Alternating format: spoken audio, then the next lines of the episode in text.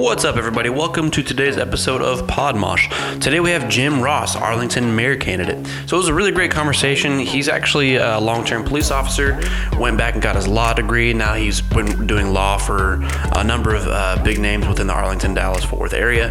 A really cool story. We talk about diversity, race issues, uh, just a whole number of things. Y'all enjoy. I had a wonderful conversation with Mr. Ross and uh, wish him the best of luck in his campaign.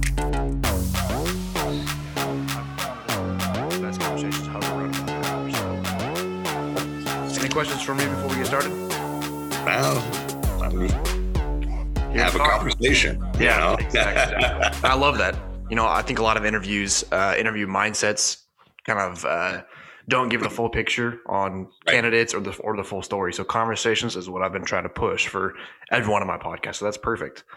Cool. Awesome. So tell me a little bit about yourself. I, I purposely didn't look you up fully. Like I look up all your views and look you up on why you're running or anything like that because I kind of wanted to have a fresh perspective when I first came in to talk with you. So, you know, take me from the beginning. Who are you? What do you do?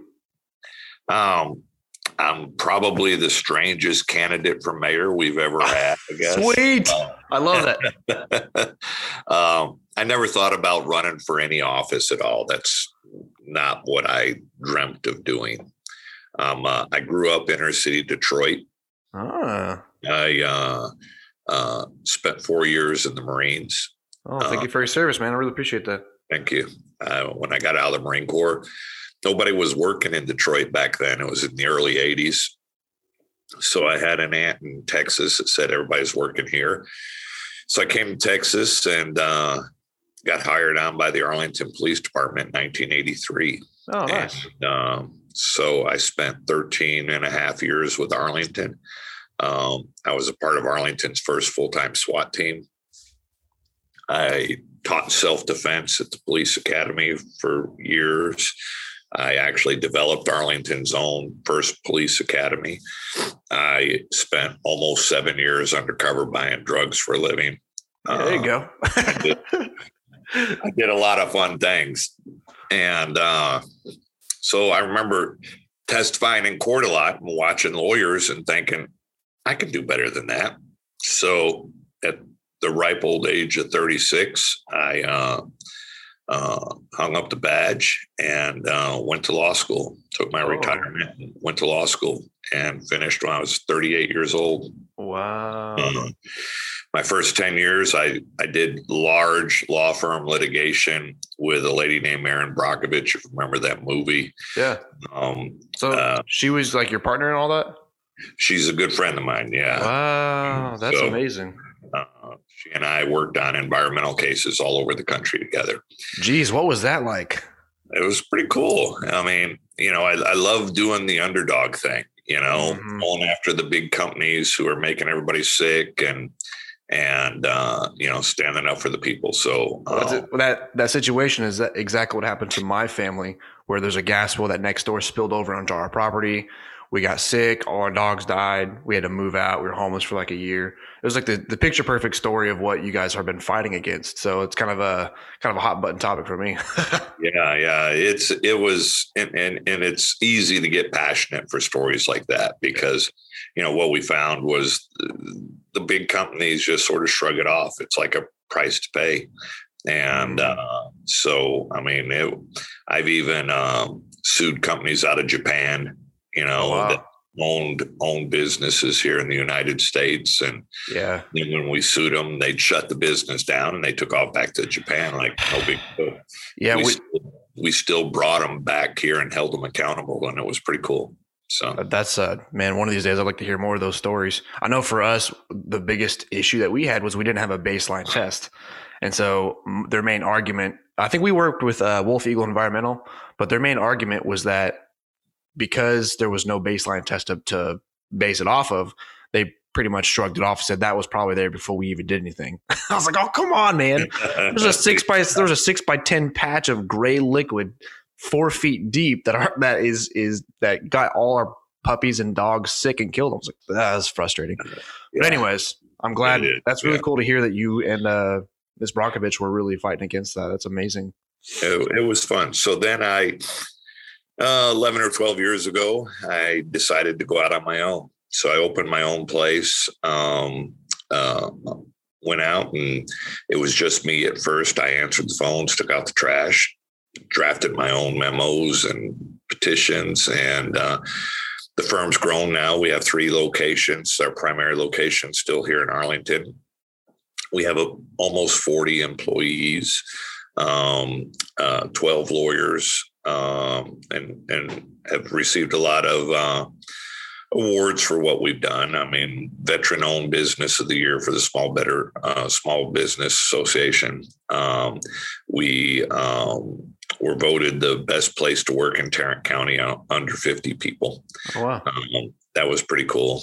Uh, you know, we we had a lot of kudos for some of the stuff we've done. So, so why why did you get so many rewards? Like what or awards? Like what what about your mindset in building your company has made it such a great place to work? You know, if if businesses would focus on their relationships more than making money, if they'd focus on yeah, uh, you know, developing and nurturing relationships. My philosophy has been you judge my success and my wealth based upon my relationships, my relationships with God, family, friends, colleagues, community, co-workers, employees, employers, you know, that's what makes everything work.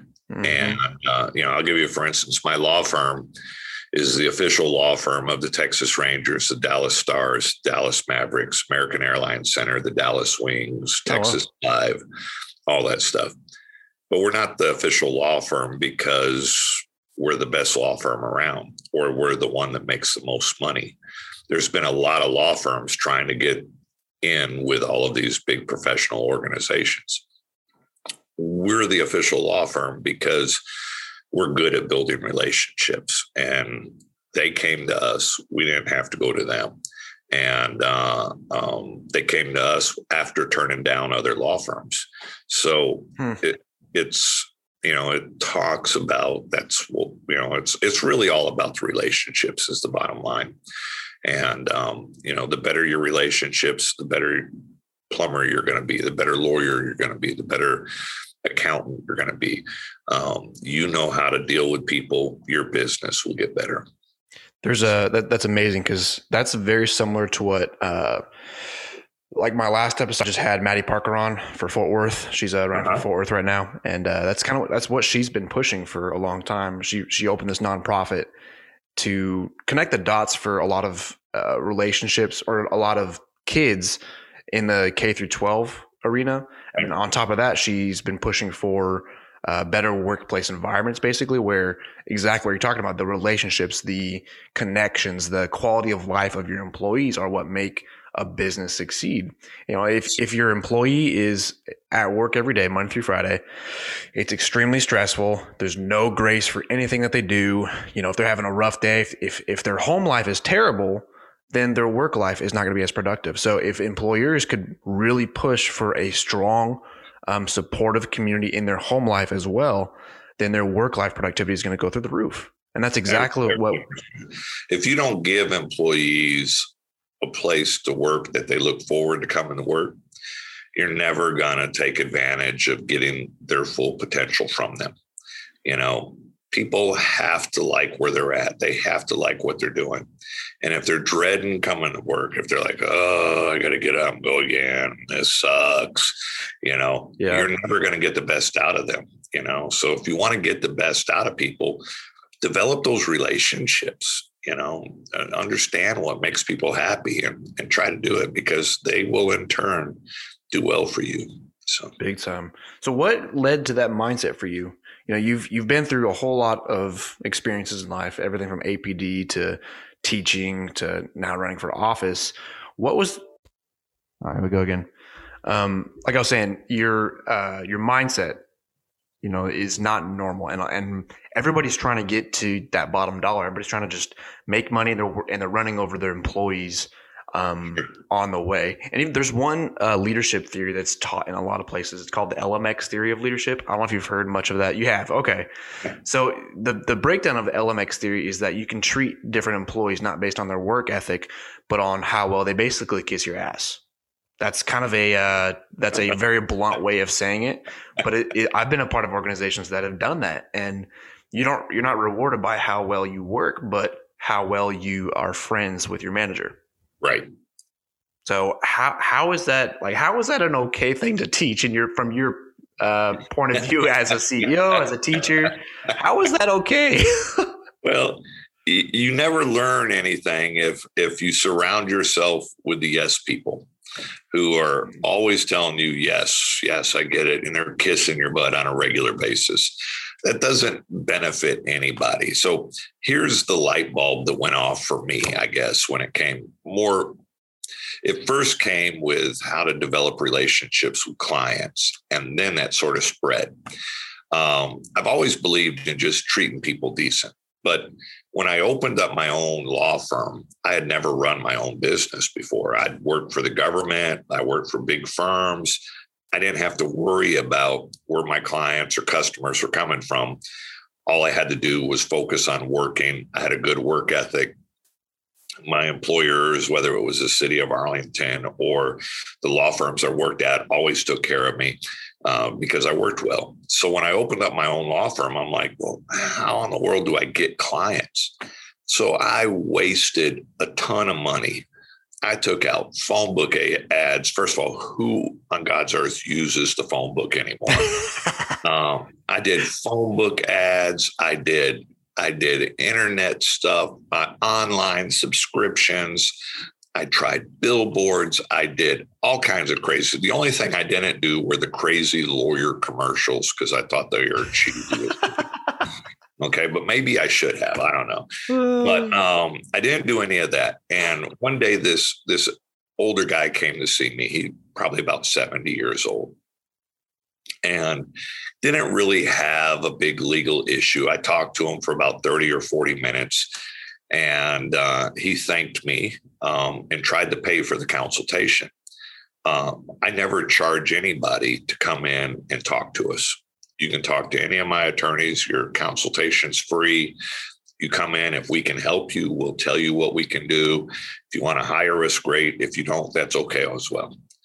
So I said, no, sir. Um, you know, we don't charge for this. He thanked me, took one of my business cards, and left. I didn't think anything else about it. About a year and a half later, I get a phone call from a, a family up at Harris Methodist Hospital in Fort Worth. And they say, uh, they said, Mr. Ross, our 28 year old son was hit by an 18 wheeler and lost his leg. And he's paralyzed on the other side. And uh, can you come talk to us? And I said, sure. So I went and talked to them. They hired me. I settled that case for enough money to take care of that young man for the rest of his life.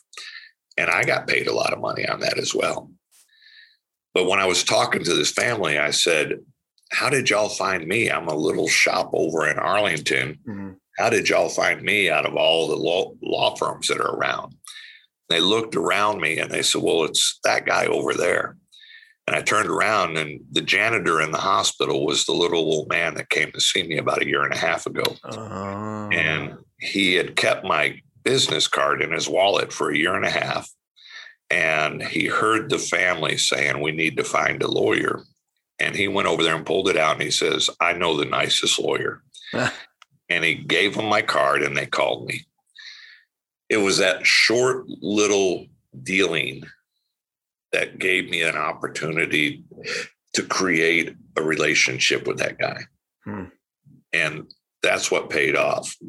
So wow. it dawned on me then that listen, if you just focus on doing people right, period, just doing them right, it will pay dividends. You know, for instance, I had lawyers that work for me and clients would be unhappy and they, they think we we build them too much. Um, well, God knows lawyers, we probably do sometimes, you know. Um, and they would call and complain. And I'd say, I'd say, well, okay. Would it make you happy if I cut $500 off the bill? Or would it make you? And they, oh, yeah, yeah, that would be great. Thank you. And I do it. And my young lawyers would go, but we earned that. Well, I mean, that was our money. We legitimately earned it. And I said, I get it. But it's not about that little bit of money. Mm-hmm. it's about that long relationship. And then those people would in turn send me all kinds of different clients. Yeah.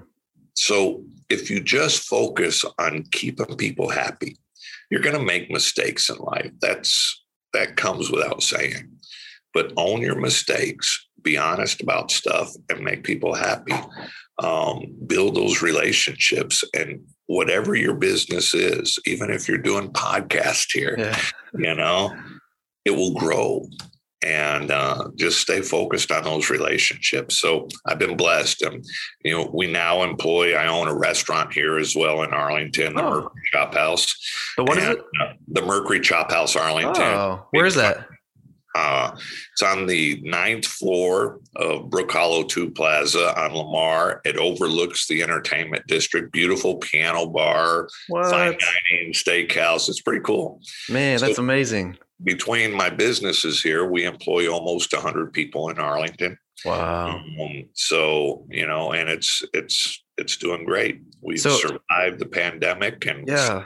kicking it now. So So really you're the the success here is just developing relationships and you've done that in every area of life.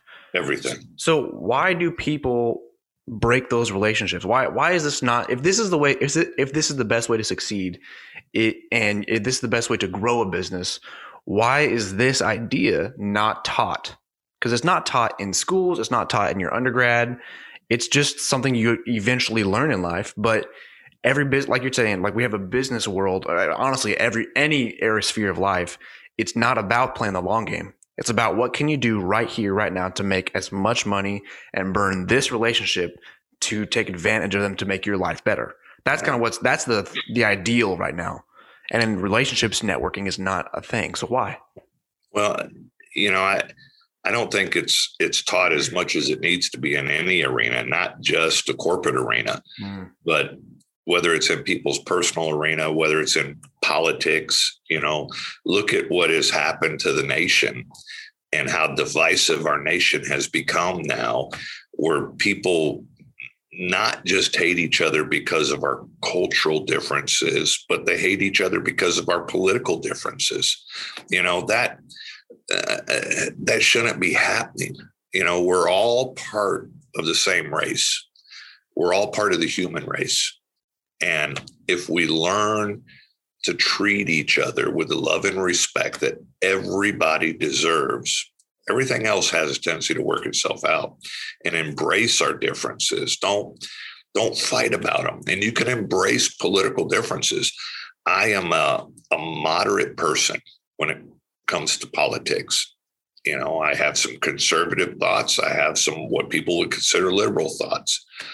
But I will listen. I will learn from people on both sides of the fence. Uh, I love the mixture of ideas. I think we have to learn to get back to doing that. You know, years ago, we had politics where we had Ronald Reagan as president and Tip O'Neill, and they were as different as night and day, yeah but they knew how to get together and compromise and talk to one another. And we don't see that anymore from anybody, really. I mean, we just don't see it. And we need to get back to dealing with people in a decent way and stop the finger pointing and stop all of the rhetoric, you know, the divisive rhetoric and and just start and, and treating people decent, you know. So no, I completely agree. But the only thing is with that is that you know we hear. Uh, let me just kind of back up a little bit. Um, younger, the younger generation is kind of just done with politics. It's you either get the crazies on the left or the crazies on the right, as far as young young people go. And um, most of my crowd that I run with, they just don't care about politics anymore because it's just not doing anything for them. There's no change. They don't care. They think that pol- politicians are literally just saying what you're saying to get the vote. Now, I, I- I know for me that's not the case. I, I'm I'm hearing what you're saying. I completely agree. But what you're saying is is uh, been said before, and it seems it sounds like all these. came up with all the original stuff.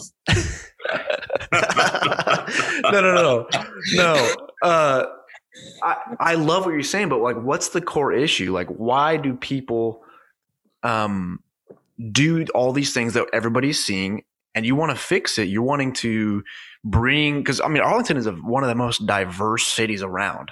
Um, you have a very strong Asian population, a very strong Hispanic, African American, and Caucasian population. all of the, but you have every population in Arlington. I think it's wonderful. I love that. And you're saying you want to bring all these divisions together, but how do we do that? Tackling the core issue.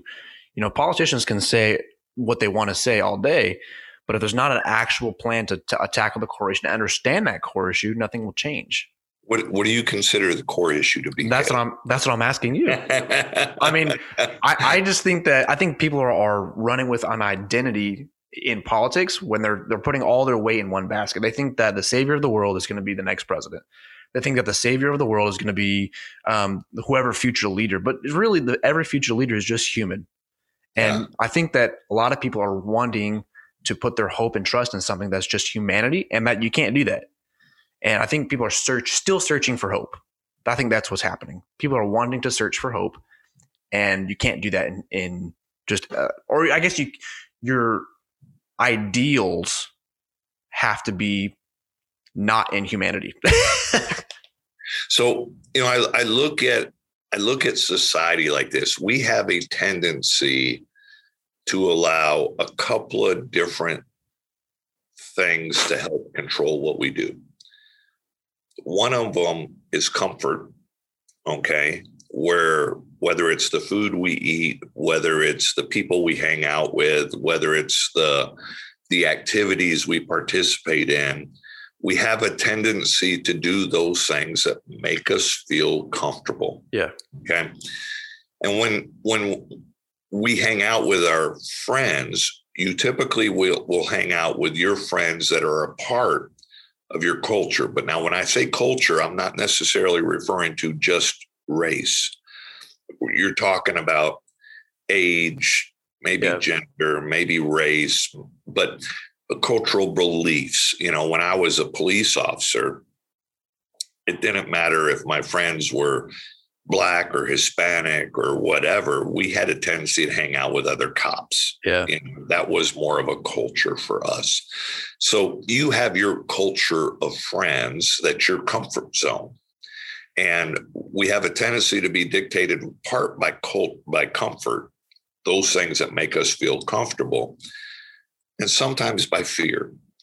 Those things that we don't know about we have a tendency of fear. And the fear I'm talking about is not the kind of stuff that, you know, walking down a dark alley, scary type of fear.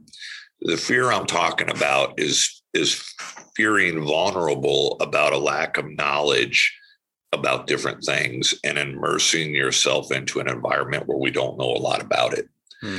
So um, you know, I'm I may not know a lot about an Asian culture, you know so i'm i'm a little hesitant to get into the lunar new year celebration. And i don't go over there because i don't know you know what foods are going to be good to eat what foods aren't you know what am i going to like? I don't understand what feeding the dragon means. I don't get all i know i understand it because i force myself to do it. But at first you're a little fearful because it's taken you out of that that comfort area once we start pushing ourselves to deal with those two things that have a tendency to sort of put us in our ways, our, our comfort and our fear, once we start pushing the envelope just a little bit, you don't have to throw yourself out into things, but you start going to things like, you know, the Lunar New Year, you start going to a Cinco de Mayo celebration,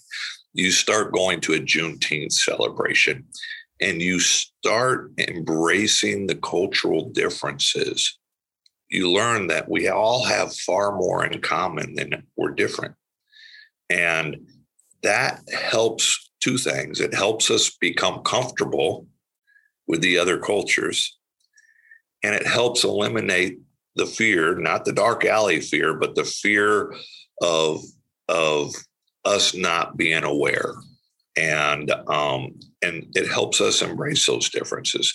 So I agree. There's a whole lot of rhetoric nowadays saying, you know, we all have to come together, we all have to do all that, but we have to find ways to to specifically have people come together, specifically educate one another about our differences, and let people know there's not as much different about us as we think there is, mm-hmm. You know, um, you know, I've it, the campaign's helped me a lot. It's helped me get into different areas that I otherwise wouldn't have gotten into and learn. Holy cow! Like, you know, we just had the Lunar New Year celebration. What I mean, what an incredible culture the Asian community is. Oh yeah, and um, it's so much fun. Yeah, and and people of those communities love it when the rest of us come to learn. They want to share their culture. They really do, and uh, and it's fun. I mean, yeah. and and so anyway. No, it's good. I like it a lot. Very simple process, you know. No, and I think uh, I think hearing that, especially for whoever listens to this podcast living in Arlington who might potentially vote for you, I think that's good to know because I again local politics, you'll see a lot more change in local politics than you will voting in federal politics. And as as it goes up, you know, you go local, then you go state, so on and so forth. Um, all super important. Um, but hearing where your kind of core ideals are is is key. Like I want to know your policies. I want to know. I think people want to know what what you'll stand for. But I think that's where a lot of citizens uh, break off of because they the citizens will okay he's voting for pro life or he's voting for pro choice or and that's kind of where they stop and then right. they they batch these politicians and leaders into this group and say okay they're far left or they're far right and then they stop there but very little time do we spend actually getting to know the politician. And that's what I've been trying to do with you and Mattie Parker and Deborah Peoples and all these different uh, mayors and politicians around the area because I think people need to know who their leaders are. You know, it was funny you say that because um, one of one of my opponents was talking about me the other day online with some stuff, and uh, this particular opponent considers herself a very conservative person. Well, I have been I have been endorsed by all four police associations. I'm a former cop. All four police associations, the African Americans, Hispanics, and the two big main police associations have endorsed me. Tarrant County Sheriff has endorsed me. Um, the firefighters have endorsed me. I've received all the big endorsements.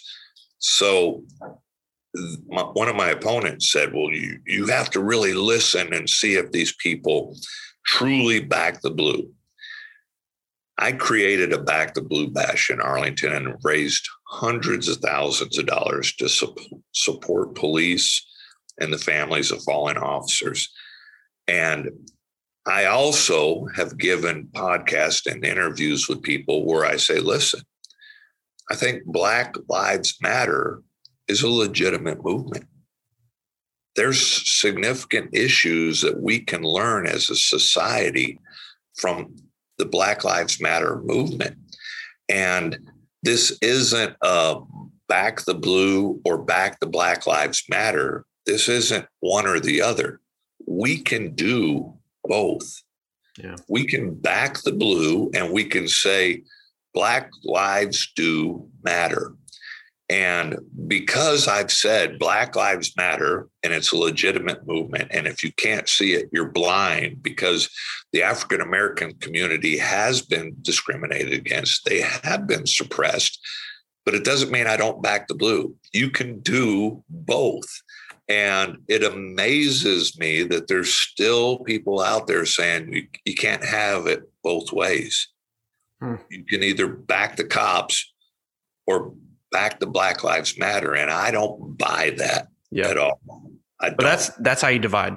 That's bottom line how you divide entire societies because they want us to get into uh, across the board, whether it's Black Lives Matter or uh, again abortion. They want to put us in these categories, and yeah. You just can't. Like you can totally have amazing conversations, hearing about the struggles of both police officers and people in these minority communities that are, are really struggling with things like socio- socioeconomic status that really puts them on a lower um, threshold for for greater quality of life. Because I've been there, like my socioeconomic status hasn't really been great at all. I've been on the poorer side of life for the, the majority of my adult adulthood. But again, I'm still kind of young. I have that ability to move forward.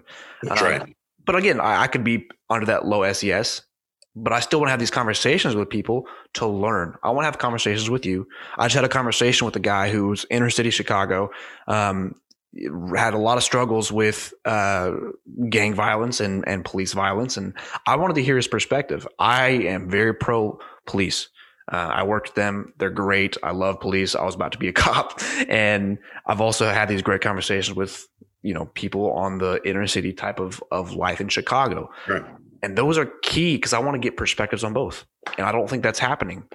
It's important to have perspectives on both. And, and if you can't empathize with each other's position, something's wrong. You know, we we have to be willing to embrace one another and, and understand the differences and help educate one another. Um, I know, you know, I, I, I, give an example. You could take, um, I drive a truck and I have a nice car. I can take my 60 year old white self and drive down the street inner city somewhere, three o'clock in the morning, and assuming I'm not driving like a drunk, I'm probably not going to get pulled over. You could take a young black man with some tattoos on him, young Hispanic guy, anybody like that, tatted up, sort of not looking like my 60 year old self does, put him in my exact same car, let him drive down the same street in the same manner. The odds are he's going to get pulled over a lot faster than I would. Why is that? Because it's a cultural thing. Doesn't make cops bad, but it's something that we have to look at and understand and embrace. Doesn't make me anti-police because I I've been involved with law enforcement my whole life. But it makes me a realist that says, listen, we have to embrace everybody's differences. We can't just hold our hands up and say, no, it's not us. When I was a young police officer. We didn't run around thinking oh, we're a bunch of racist guys. And I mean, we were the first ones to say we're not racist. But at the same time, you know, if, if we would look at things differently. Yeah. And and it's it's it's almost you know hard to say, but we did. No, I, I feel you because that's exactly how I felt. I was an EMT in the back of the ambulance in Arlington for a while, and there are certain drugs that are culturally specific, right? Yes. So if like right now, you know, meth is is a white drug. It's a but coke and cocaine is is a black drug. Um, so when we get people in the back of the ambulance, and you know, we have uh, a methed out five to hundred pound lady who's just wanting to spit and just twitching all over the place. I I have found myself treating people like that differently in a bad way than other white people because they're off on or off on or off drugs. It doesn't matter. And the same thing with with uh, uh, black people and coke. That's a culturally behavioral thing. I know it's people don't want to know that because everybody everything needs to be neutral. Everything needs to be neutral, but that's not the case. I think a lot of the issues here are behaviors and not skin color. Um, Caleb, when when you recognize that, that's a sign of someone who embraces those differences, but more importantly, wants to learn and does enough self reflection, which we all need to do, to say, listen, we're not perfect. None of us are perfect in how we deal with one another. But if we can do enough self reflection and learn from how we've dealt with people in the past, it makes our relationships in the future better. Yeah. And those are things I didn't want to do anymore. I realized I would get pissed at these, um, whatever race it is, getting in the back of the ambulance and them just wanting a ride to the hospital.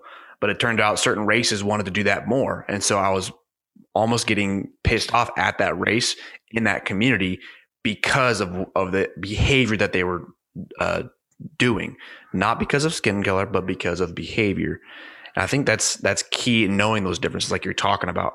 Uh, and our cultural differences are are learned with our life experiences. They are. We're not necessarily born with those. You can take, you know, I have a two year old grandson and he'll go to daycare and he has great friends that are black and Latino and Asian and girls and boys none of these kids care about each other's ethnicity. Mm-hmm. These two year olds love to just play with each other and they don't care if they're what culture they are. They just know we're all kids and we're going to have fun. But as we grow in life, we learn our cultural differences. We become more divisive. And sometimes maybe we should just act like kids. No, you're absolutely right. And that open mindedness is a key factor for success. The more rigid somebody is in their views, the less likely they are going to be able to succeed, to develop these networking opportunities, to have and build strong relationships with people who are different than them. And open mindedness is something that I've I've wanted to, to grow in for a few years now. And I think my experience as an EMT helped me with with a lot of this. I mean, I was 18 when I was first got into the the EMS business, and I was the youngest person at the company. And I was very again uh, because you're being so young, you have these like just different mindsets. With with age comes hopefully maturity, um, and I hope to continue to grow that. And these these conversations are more of what needs to happen. So, you as as a potential Arlington mayor, um, what are some of the most hard topics and controversial topics you're running into? Um, getting through the pandemic's one of them. You know, um, uh, we are still in a pandemic. I get we need to we need to feel normal again. I want to feel normal just like everybody else. And I want to be able to go to a movie theater and not have to wear a mask. And I want to be able to do those things. And I know that our governor has lifted all the restrictions but that doesn't mean the pandemic is gone. I don't think that's what Governor Abbott was trying to tell people. I think he's expecting business owners and our citizens here in Texas to continue to do the right thing and help protect one another.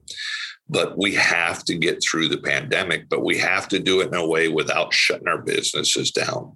Our economy cannot afford it anymore. I mean, we've, you know, I'm a business owner. I have, I'm a small business owner and I have a restaurant and a law firm. And I have felt the significant impact of this pandemic.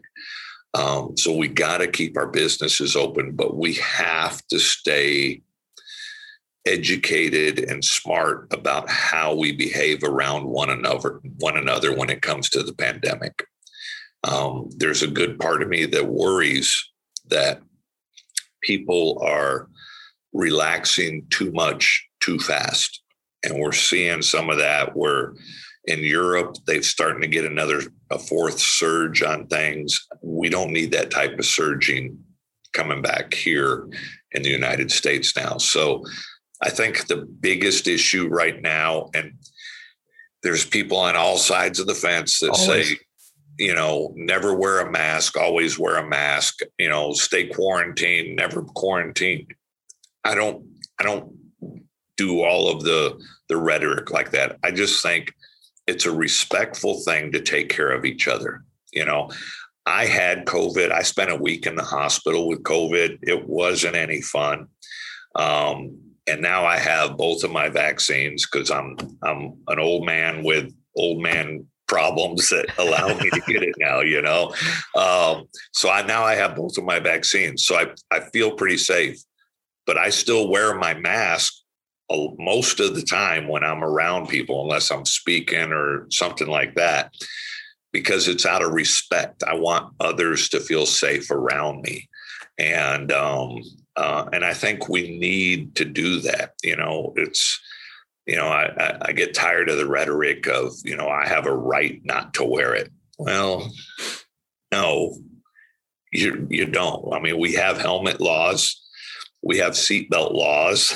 You know, there's mask laws because helmets and seatbelts and everything help save lives. So do the mask. So hmm. that's the biggest the biggest complicated issue right now and facing us. You know, now there are a lot of other issues going on in in Arlington that we have to be aware of. We've done great in Arlington with entertainment district and the big businesses. And I want to continue to nurture our entertainment district. However, we really need to focus on small business. Arlington's a little upside down right now where we get our revenue. Most of our revenue is coming from residential property taxes, and it should be coming from our corporate taxes. So we need to focus more on bringing other businesses to Arlington, making Arlington more friendly for entrepreneurs uh, and small business owners to come here and do their business. We need to do better at opening up the conduits between our educational facilities, our local governments, our business industry, and our nonprofits. Education is so incredibly important in every community, but especially in this community here. And we need to do better at, at improving our environment when it comes to education. And that includes our universities and colleges and our school district and other things like that. What does that mean? Well, now you're going to get into detail. well, again, again, like uh, we have all these politicians saying we want to do this, we want to do that. It's so broad. It's like, what does that even mean? So I just want to know. I'm curious. No, you know, it's it's a great question, and um, what it means. Everything starts with communication. Okay, yeah. um, you can you can put all kinds of different plans in place. But the reality of it is, AISD doesn't have the capabilities to fix all educational issues by itself. The city doesn't have the capabilities to fix all educational issues by itself. Private industry can't do it. So, what it means is you have to create our own culture. If we can go back to the word culture, you have to create a culture that says we're going to make taking care of our kids a priority. So, how do we do that? We bring in local businesses that can say, listen, we can offer internships. We can offer kids an opportunity to come over here and learn this job here. We can offer kids, you know, at, at an entry level position, a part time position to learn how to do this stuff here we partner up with the educational facilities who can then teach those type of programs to get these kids trained to do those things. We work with nonprofits who are saying we will open up and provide free of charge certain monies that will come in and help pay for some of this stuff. And then you open up the city to say we're going to be the catalyst for bringing all of this thing together once we have the school district involved, you also have to open that to the young adults like Tarrant County College, UTA, because any given day here in Arlington, we have over 100,000 students being educated with AISD, UTA, TCC, well over 100,000 people a day being educated here. Being educated isn't enough we want people to get educated. We want people to get jobs as a result of that education. We want people to go to AISD and then want to go to TCC or UTA and stay here and raise their family here. And the way we do that is we partner up. We develop that culture. And right now we have too many separate cultures going on. We have an AISD culture and a city culture and a TCC culture and a business culture and we have to marry those together. Yep. And once they're all married, then we can create a culture of saying, well, you know what, folks, we're going to take care of our kids together. You know. Well, the left the left arm isn't talking to the right arm right now across the board in education, and that's not. and that's just, I don't get that. Like, how can we be so uh, culturally? How do you even say this? Uh, how can we be so culturally inclusive whenever we don't teach or i guess we teach more to the test and not to the children?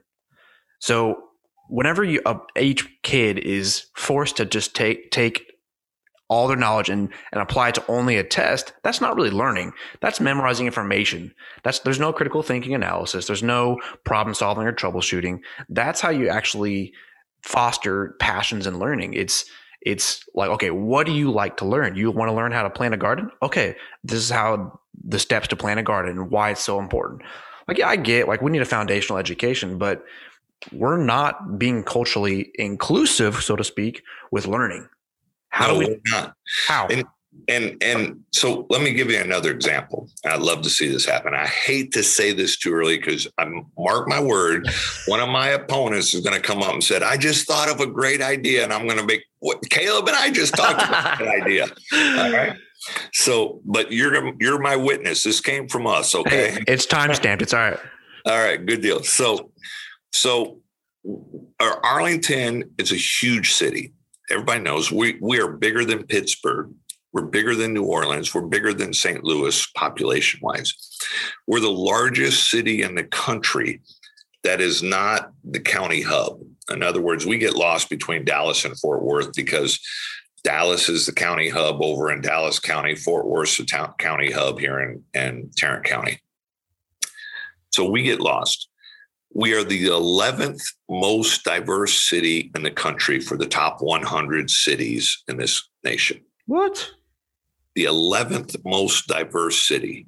Huh. Incredible. So how do we how do we embrace our cultural differences? How do we help schools and educational facilities start bringing our kids up where those cultural differences aren't divisive anymore. Yeah. So, one of the things I want to do is I want to create the Arlington International Festival where we bring in our kids, let them help work on these things, but we bring in Latino bands, Asian groups, Africans. We bring in hip hop bands. We bring in food. We bring in street performers. Mm. We have a massive international cultural festival where our kids can help get involved in this stuff. Because what better way to start erasing the cultural divides than getting our youth involved in doing that. Mm. So as they grow up, they embrace the cultural differences and that wow. running. And that is something, not only would it help us eliminate those cultural divides, but it would help us bring our kids up in a way that it keeps it going forever, helps the communication between the city, the schools, the universities, and everything else but it's a moneymaker. It benefits the city, it benefits small businesses, it benefits everybody mm-hmm. because we could literally bring hundreds of thousands of people here for an international festival like that. That would be amazing. It would be phenomenal. Wow. And so that's now, now don't share that idea with everybody, Caleb. I know you're going to just sort of black that part out of the podcast. If you want me to, I can. It's up to you. that's whatever you think, man. I'll do whatever you want me to do. Like, oh, oh, teasing you. We're going to make it happen no matter what. You know? Okay, so so practically, what would it take for that to occur? A, a, a hell of a lot of communication. Yeah, uh, and a hell of a lot of work, but uh, and and a lot of relationships Hmm. But I already have a lot of relationships. Yeah, I can tell. And, and we're going to make this work. Huh. We are going to make this work. I know, I know the people with our sports teams here and with Texas Live and mm. and the Loews. And let me tell you something: these these people are all about this kind of stuff. And I know a lot of the leaders uh, uh, in town with the African American community, the Latinos, the Asians, everybody else they are all about this kind of stuff. Hmm. And um, it brings everybody together. So you've mentioned a couple of times now about communication, and yeah. a lot of the city leaders I've spoken with, that's that's a cons- constant issue. Social media has helped a little bit about getting communication between you know the city leaders and the people, but that's kind of it's hard to have communication with keyboard warriors sometimes. So how do you plan on opening up more communication with the city and specifically even young people right now we're not seeing a whole lot of young people reading a whole lot because attention spans don't really last longer than you know a 30 second video so how do you communicate with younger generations if you're the mayor you know I, I, I hate to say we have to go old school sometimes but we have to go old school sometimes social media is great. I love social media. My campaign's using it. My business uses it. Um, it's great, but not everybody gets into social media. For instance, you know, you can't just rely on social media. For instance, when the big snowmageddon came through here and yeah. we had the whole snow coming in, because there's a lot of elderly citizens in Arlington who don't look at social media at all. They don't do any of that. So we have to find other ways to communicate with one another.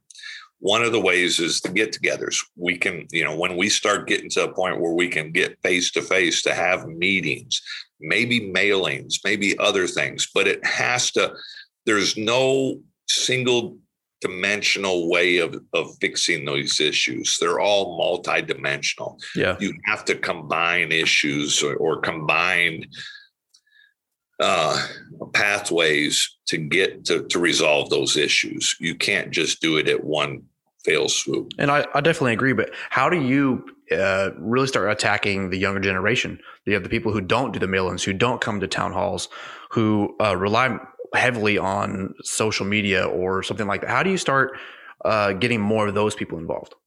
Well, I think one of the ways is just like what we talked about. You start inviting them into things. You start working with the school districts and with the universities to say, we're doing something like an international festival here. We want the schools to work together and come up with something and get them active, give the kids something to be proud of. You know, people I used to teach a class called verbal judo when I was a cop. okay. I like that. And one of the principles in verbal judo as a police officer was if you and I are talking and you tell me, and you do it here, I don't even know if you know you're doing it, but I'll say something and you'll say, Well, Jim, I've noticed you've said such and such a lot. What do you mean by this? So you're paraphrasing back to me what you've heard me say. And when you when you do that, people want to hear what they're saying more than what anybody else is saying. So I'm going to mm-hmm. pay attention to what you're paraphrasing back to me to do two things to make sure you got it right. Yeah. And correct you if you're wrong. Yeah. So we have to give the kids an opportunity to hear their own words coming back to them. We have to reach out to them because it is important that they understand we're listening. You know, one of the things I want to do as mayor is I want to meet regular regularly with juniors and seniors in high school. And why do I want to meet with juniors and seniors in high school? Because we don't ever give them enough credit. Mm-hmm we have some incredibly smart kids, but more importantly, they need to know that they're smart and appreciated. Because when they start hearing that coming back, what gives them more ambition, what gives them more fire is for the fact that they feel like somebody's actually listening to them. And that's a way to start getting them involved in things. That's good. Once you get some of them involved, then it's like a little yeah wildfire. You yeah. got to get that nucleus going and let them get everybody else on. Well, all right. So final thoughts. Um, say you get elected and you're mayor. You know the president have the first hundred days or whatever. What are the first, say, three things that you're going to do if you become mayor? All right. First thing we've already talked about, and that's the COVID issue. Okay. We have to, we have to continuously get as many vaccines out as we can.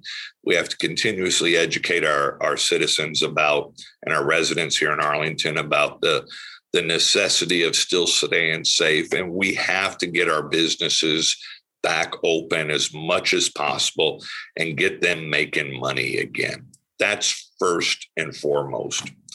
The second thing is jobs, jobs, jobs, jobs we have all been hit for the last year by this pandemic, and we need to create more jobs in Arlington. And the faster we can do it, the better we are.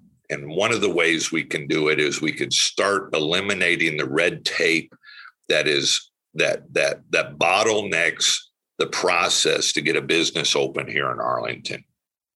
The third thing we need to do is to make sure we're adequately address, addressing all of our safety concerns in the community. And that means taking care of the police and firefighters, but also recognizing that there are significant social concerns out there that need to be addressed as well. Um, Arlington has hired a new police chief recently. I am extraordinarily excited about Chief Al Jones.